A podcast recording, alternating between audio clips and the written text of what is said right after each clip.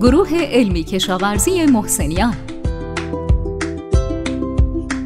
سلام به شما شنونده های خوب رادیو آگرین تک. این پادکست دیگه از صدای رادیو آگرین تک و ما همراه شما هستیم. سلام. در این پادکست به اهمیت استفاده از رفتارهای قبل از زایش گاوها برای پیش بینی و تشخیص بیماری های ورم پستان، کتوز و متریت بعد از زایش می‌پردازیم.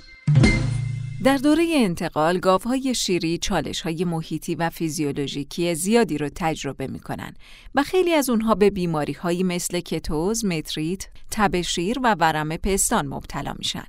برگ و همکارانش سال 2014 گفتند که نرخ ابتلا به کتوز تحت ها در گله های شیری بین 11 تا 49 درصده. همینطور جنیس و همکارانش هم سال 2018 گفتند نرخ ابتلا به متریت در گاف های شیری در هفته اول بعد از زایش بین 21 تا 40 درصد متغیره. نرخ این بیماری ها در گاف های تازه تحت تاثیر عوامل مختلفی قرار می‌گیره. مثلا در مورد کتوز سطح تولید شیر بعد از زایش و مصرف خوراک قبل و بعد از زایش از عوامل موثرند. دوقلوزایی، مردزایی، سختزایی، جفت ماندگی و کاهش نمره بدنی هم از عوامل مؤثر در بروز متریتن. ورم پستان هم به علت آلودگی باکتریایی در بعد یا قبل از زایش در پستان گاوهای شیری ایجاد میشه و نرخ اون در گله های کانادا 23 درصد گزارش شده. تمام این بیماری ها باعث کاهش تولید شیر و تولید مثل، کاهش کیفیت شیر و افزایش احتمال بقیه بیماری ها و نهایتا نرخ حذف دام ها میشه. هزینه اقتصادی هر کدوم از این بیماری ها هم بالاست. مثلا هزینه اقتصادی کتوز تحت حاد، ورم پستان و متریت به ترتیب 117, 198 و 118 دلار در هر مورد بیماریه. بنابراین یافتن روش هایی برای تشخیص اولیه و یا به نوعی پیشبینی این بیماری ها در دوره انتقال می‌تونه به جلوگیری یا حتی درمان زود هنگام اونها کمک کنه. رفتار گاوها ابزاری مفید برای ارزیابی و تشخیص بیماری هاست. در مطالعات مختلف اومده که کاهش میزان و زمان مصرف خوراک قبل از زایش با متریت و کتوز بعد از زایش مرتبطه. یا حتی گفته شده که کاهش رفتارهای تهاجمی در دامها قبل از زایش نشونه ایجاد بیماری های کتوز و متریت بعد از زایشه. به همین دلیل در این پادکست به اهمیت استفاده از رفتارهای قبل از زایش گاوها برای پیشبینی و تشخیص بیماری های ورم پستان، کتوز و متریت بعد از زایش می‌پردازیم. در مقاله‌ای که ساهر و همکارانش سال 2020 انجام دادند، از رفتار خوردن و تهاجمی گاوها برای تشخیص بیماری های بعد از زایش استفاده شد. در این آزمایش رفتار 213 گاو چند شکم و 105 گاو شکم یک هولشتاین برای تقریبا سه هفته قبل از زایش توسط یک سیستم تغذیه الکترونیکی رکورد برداری شد. گاوها همینطور برای نشانه های مترید، کتوز و ورم پستان در هفته های بعد از زایش بررسی شدند. در این آزمایش گاوهای چند شکم با افزایش وزن و رفتارهای تهاجمی بیشتر احتمال بیشتری داشت که به مترید، کتوز و ورم پستان بعد از زایش مبتلا بشن. همینطور اثر متقابلی بین مصرف خوراک و تعداد دفعات ویزیت از آخر در روز وجود داشت. یعنی در هایی که تعداد دفعات ویزیتشون از آخر پایین بود افزایش مصرف خوراک باعث بهبود سلامت شد. اما در هایی که تعداد بازدیدشون از آخر در روز زیاد بود مصرف خوراک تأثیری در سلامت اونها نداشت.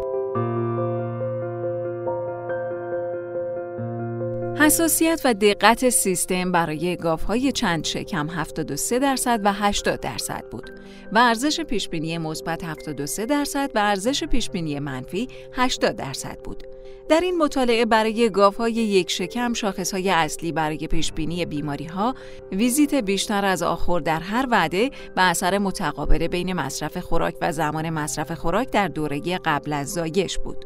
طوری که افزایش زمان مصرف خوراک زمانی که مصرف خوراک کمه نشونه کاهش ابتلا به بیماریه و وقتی که زمان مصرف خوراک بالا میره احتمال بیماری در گاوهایی که مصرف خوراکشون بالاست افزایش پیدا می‌کنه برای گاوهای شکم یک حساسیت و دقت 71 و 84 درصد بود و ارزش پیشبینی مثبت و منفی 77 و 80 درصد بود.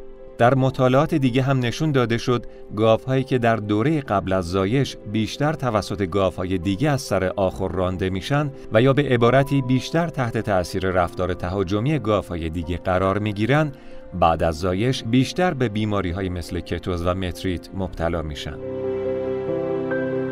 در تحقیق دیگه هم نجم و همکارانش در سال 2020 از های حرکتی ها برای تشخیص کتوز استفاده کردند.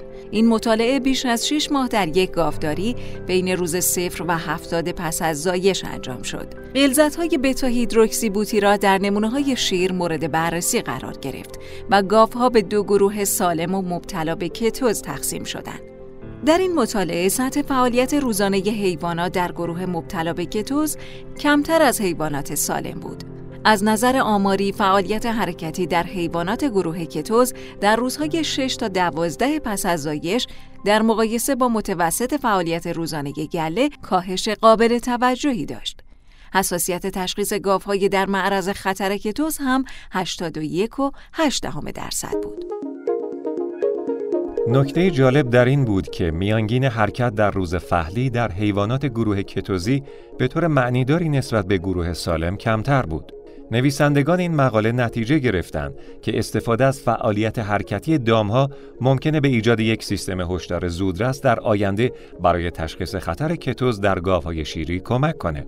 بنابراین ممکنه گاوهایی که در معرض خطرن برای تشخیص هدفمند و روشهای درمانی انتخابی شناسایی بشن. به طور کلی نتایج این تحقیقات نشون میده که رفتار قبل از زایش گاوها می‌تونه احتمال متریت، کتوز و ورم پستان بعد از زایش رو پیش بینی کنه. حتی بررسی رفتار گاوها در دوره بعد از زایش هم می‌تونه به تشخیص سریعتر گاوهای مبتلا به کتوز کمکی باشه. نکته حائز اهمیت این نتایج در اینه که با توجه به تغییر رفتار گاوها میشه بیماری ها رو قبل از اینکه به مرحله حاد برسن یا قبل از تاثیر بر تولید شیر گاوها تشخیص بدیم و از این طریق جلوی خسارت اونها به تولید دام رو بگیریم. از طرف دیگه با استفاده از این سیستم ها میشه گاوهای حساس به بیماری رو تشخیص داد و حتی زودتر برای جلوگیری از بیماری و یا درمانشون اقدام کرد. رفتارهایی مثل زمان خوردن، رفتارهای تهاجمی و فعالیت حرکتی دام می‌تونه به عنوان شاخص تشخیص بیماری استفاده بشه. خیلی ممنونیم از همراهی همیشگیتون با پادکست این هفته و تا هفته بعد خدا نگهدار. هر هفته با ما همراه باشید. خدا نگهدار.